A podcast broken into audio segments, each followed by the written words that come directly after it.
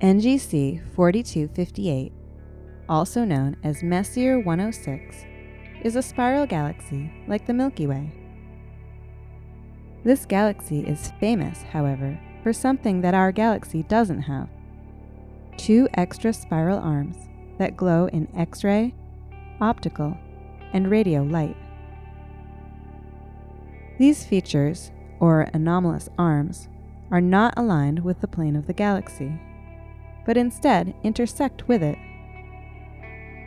The X ray image from Chandra reveals huge bubbles of hot gas above and below the plane of the galaxy.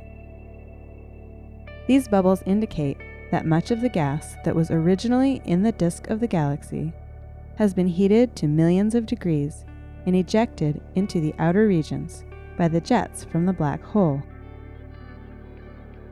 The ejection of gas from the disk by the jets has important implications for the fate of this galaxy.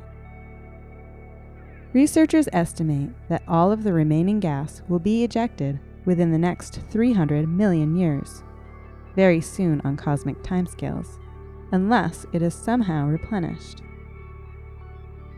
Without this gas, relatively few stars can form there.